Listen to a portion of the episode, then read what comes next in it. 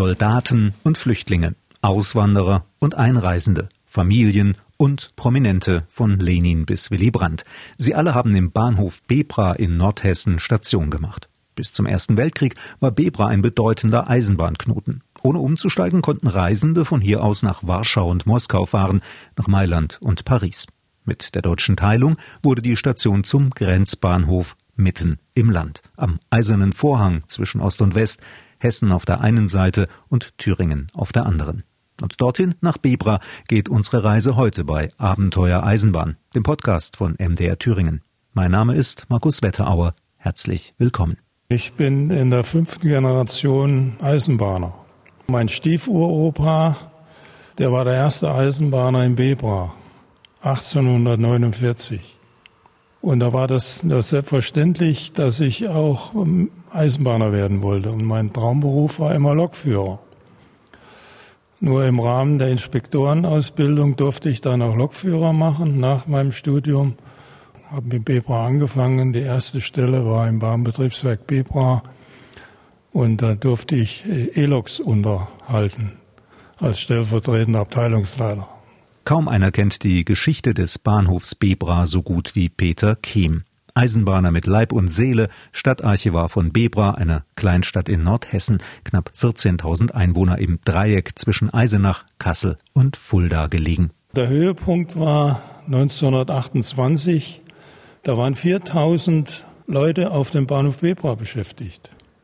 Und der Ort Bebra war nicht viel größer. Also man hat damals gefragt, nicht wo arbeitest du, sondern wo an der Bahn arbeitest du. Und ich kann mich gut erinnern, als Kind, sonntags, da gingen die Eisenbahnerfamilien spazieren, also die Familie Kehm mit der Nachbarfamilie, wo der Mann bei der Güterabfertigung war, äh, die Familie Schäfer, der Mann war am Bahnhof beschäftigt.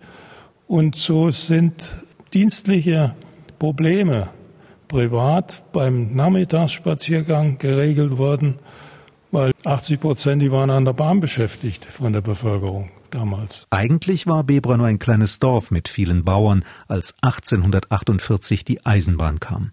Und vielleicht war es ein Stück weit Zufall, dass die Planer die Schienen hier in der Nähe vorbeilegten. Das hat jedenfalls maßgeblich die Geschichte des Orts beeinflusst und die von Peter Kehm. Er war fast 50 Berufsjahre Eisenbahner. Also wenn ich an meine Familie denke, wie gesagt, fünfte Generation, wir kommen auf 23 Eisenbahnerberufe.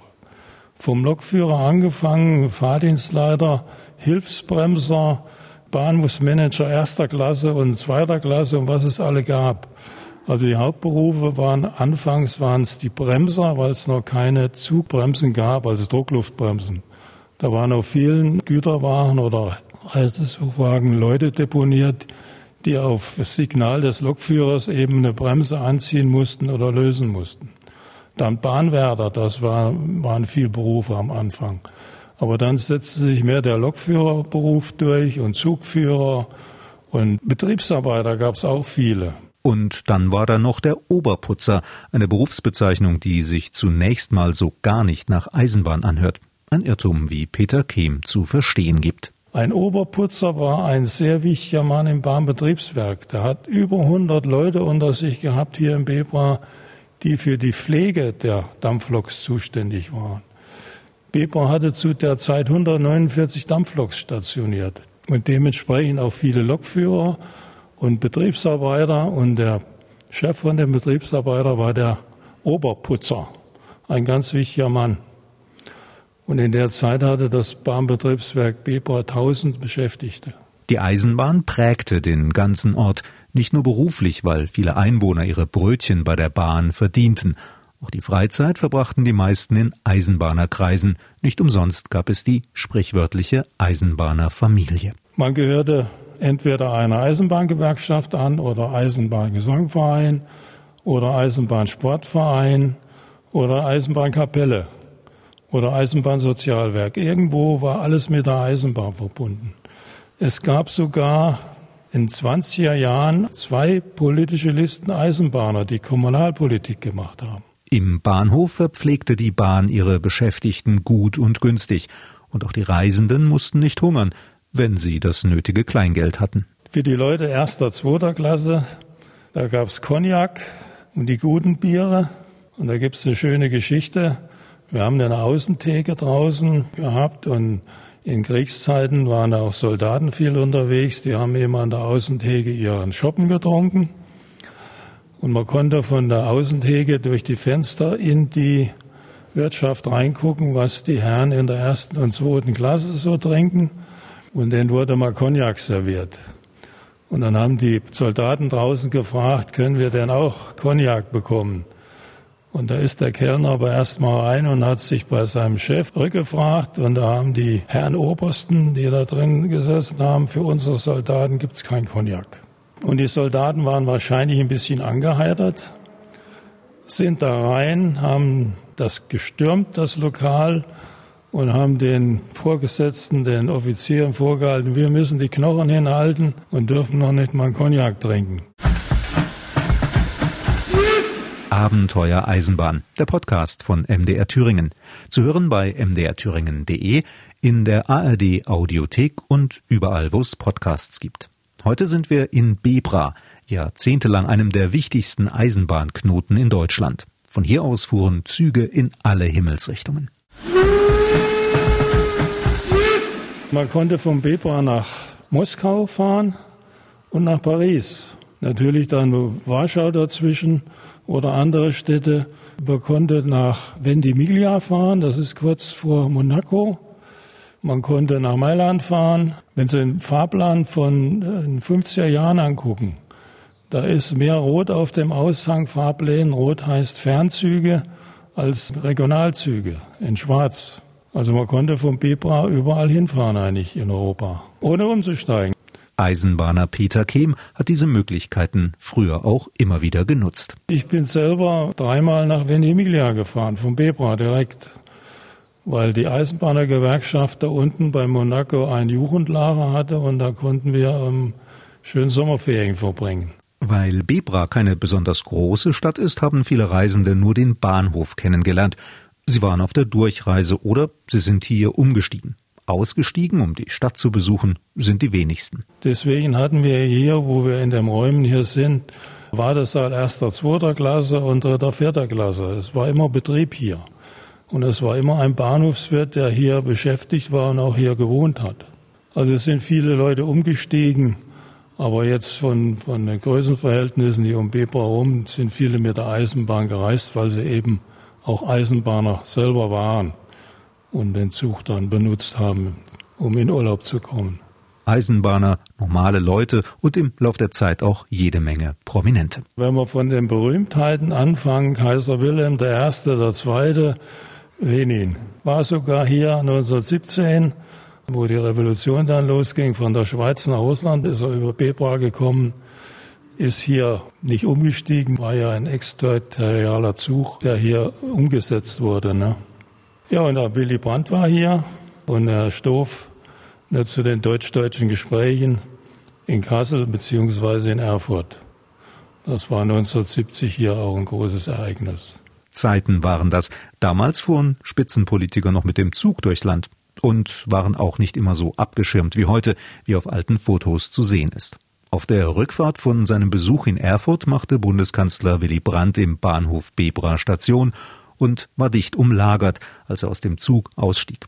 Der Wartesaal wurde kurzerhand in ein Fernsehstudio umfunktioniert. Brandt gab ein Interview und von hinten schauten dicht gedrängt die Leute durch die Wartesaalfenster. Der Ort des Geschehens, der Bahnhof Bebra, war wohl mit Bedacht gewählt. Schließlich war aus dem großen Bahnknoten nach dem Zweiten Weltkrieg, nach der deutschen Teilung, ein Grenzbahnhof geworden, mitten im Land, an der innerdeutschen Grenze.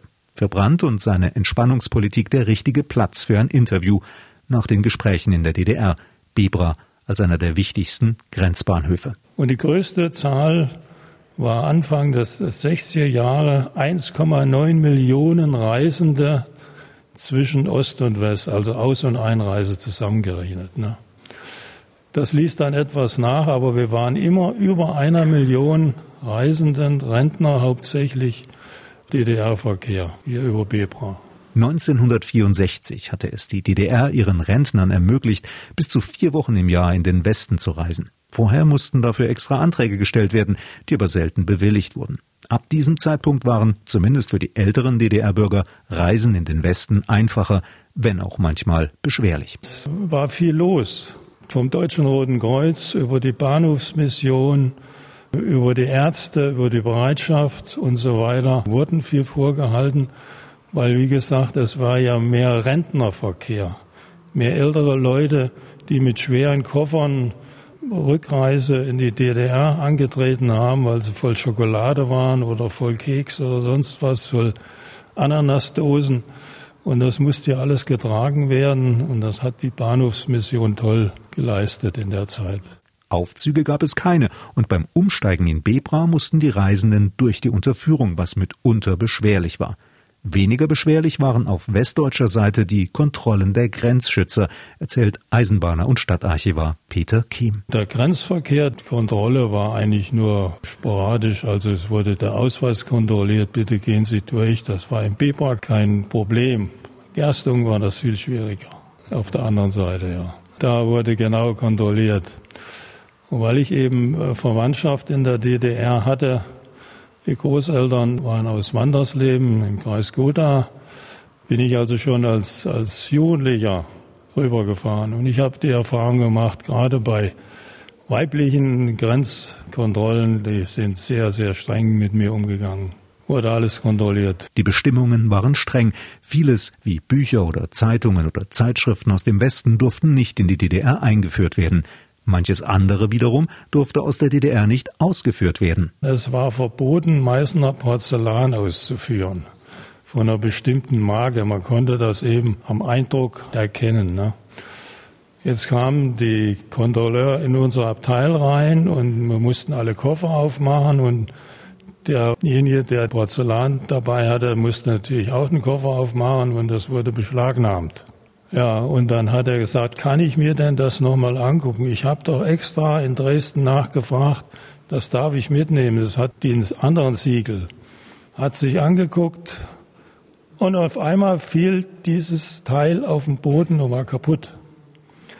Alle haben sich angeguckt und ach, Entschuldigung und, und, und, und, und, und, und. Na gut, hat sich alles beruhigt, es war ja kaputt. Und als der Zug dann Richtung Westen fuhr, hat er gesagt, das habe ich absichtlich gemacht, damit nicht irgendein DDR-Bonze hier das Stück in seinem Wohnzimmer sich stellen kann. Vielleicht hatte Peter Kehm bei den Kontrollen an der Grenze ja auch ein bisschen ein schlechtes Gewissen, denn auch er hat oft etwas aus der DDR mitgenommen in den Westen, was eigentlich verboten war. Dieses etwas war zwar klein und leicht, aber halt trotzdem verboten. Ich war Briefmarkensammler, habe ich mittlerweile aufgehört.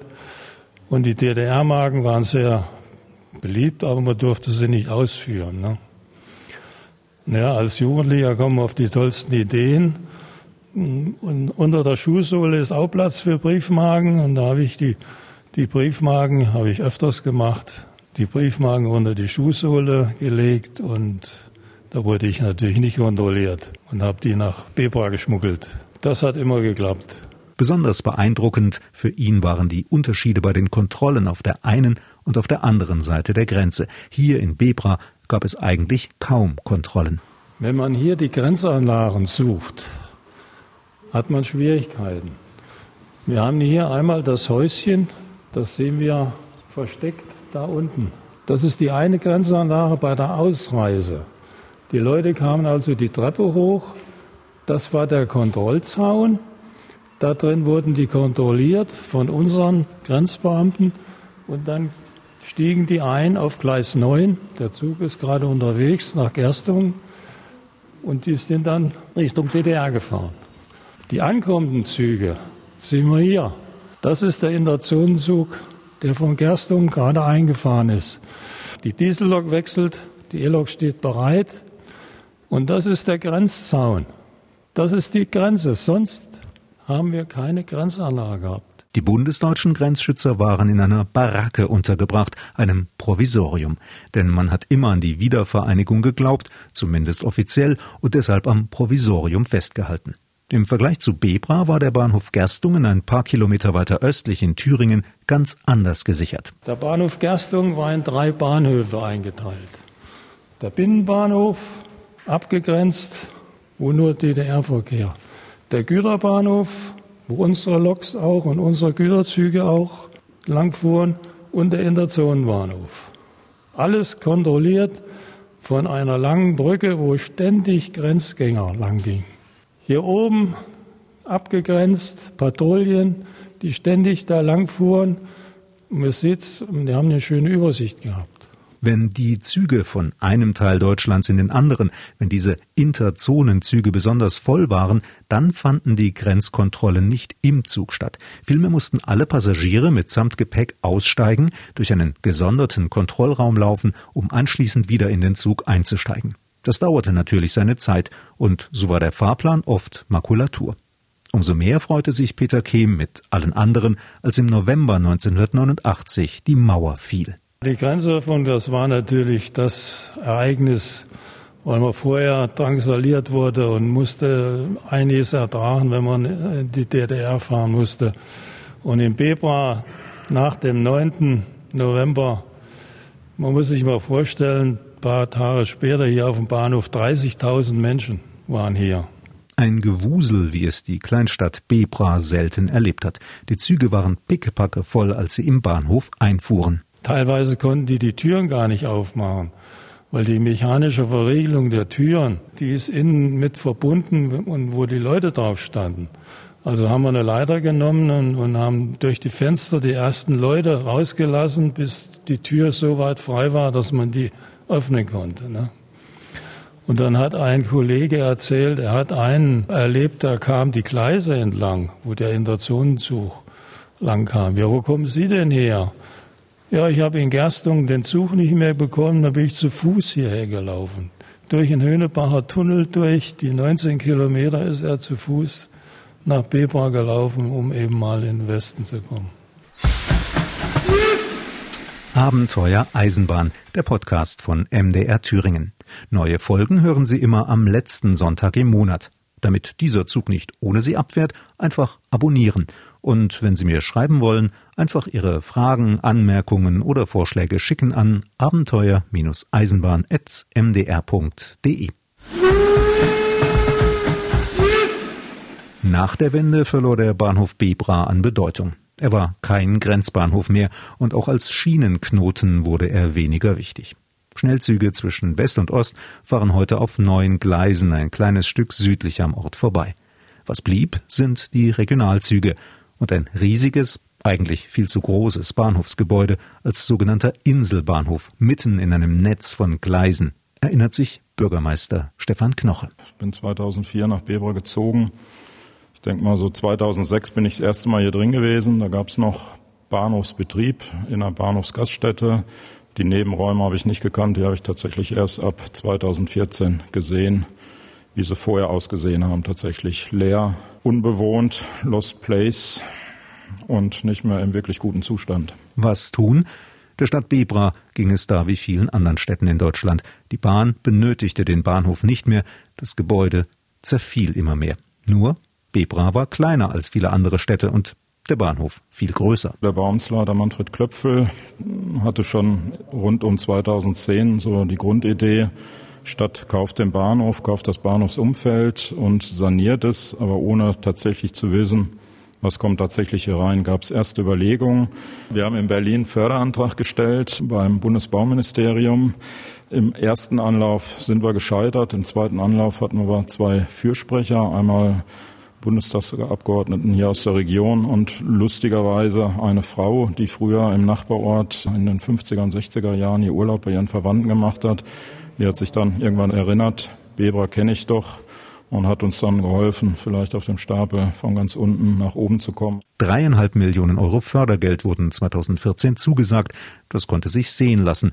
Aber die Zeit drängte, denn bis 2018 brauchte man Ergebnisse. Und dann kam die Idee mit dem Museum im Bahnhof. Kein Heimatmuseum sollte es werden, sondern ein Museum zur Eisenbahngeschichte.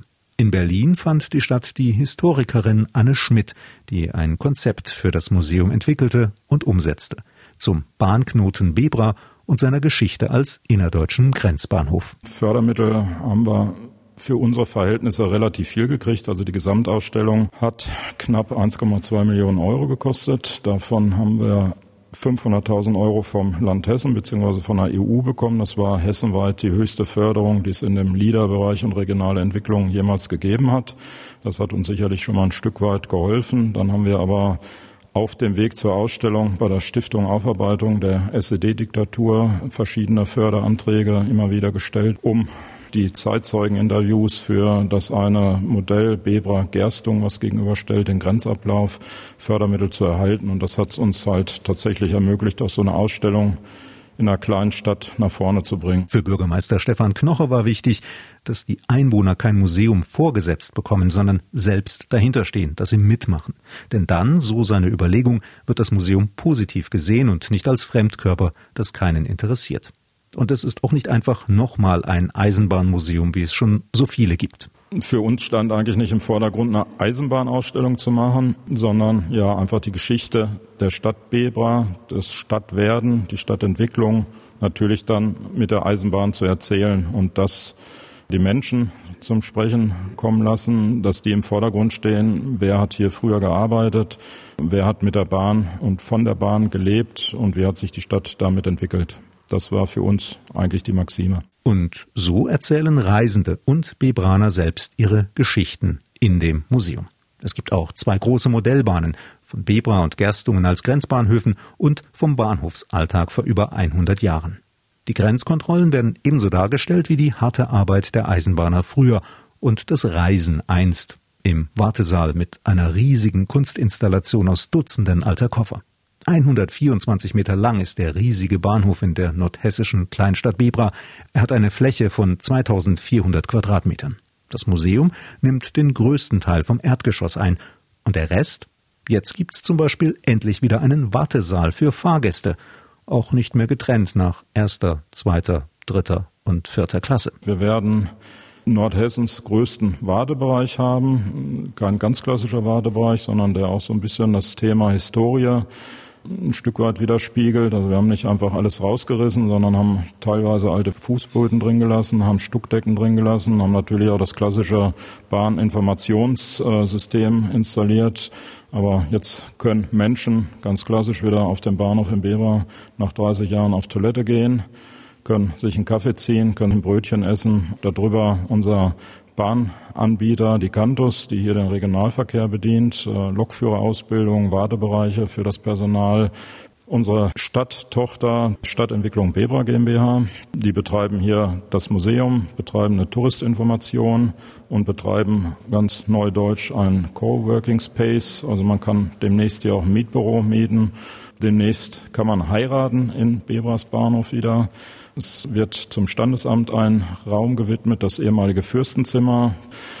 Und der VR Bankverein zieht mit einer Gründerwerkstatt in den Südbereich rein und damit sind wir dann komplett ausgelastet. Es gibt in Deutschland viele Städte, sogar viele größere Städte, in denen der Bahnhof leer steht, weil die Bahn sagt, wir brauchen den nicht mehr, um unseren Verkehr abzuwickeln. Und für viele Städte ist es auch ein bisschen ein Klotz am Bein, wenn der Bahnhof leer steht und mit der Zeit vielleicht auch verfällt.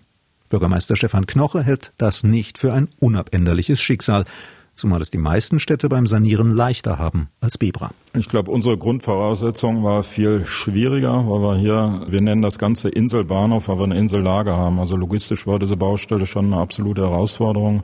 Und da gibt es andere Städte, die natürlich möglicherweise einseitig zumindest mit Baumaschinen ranfahren können.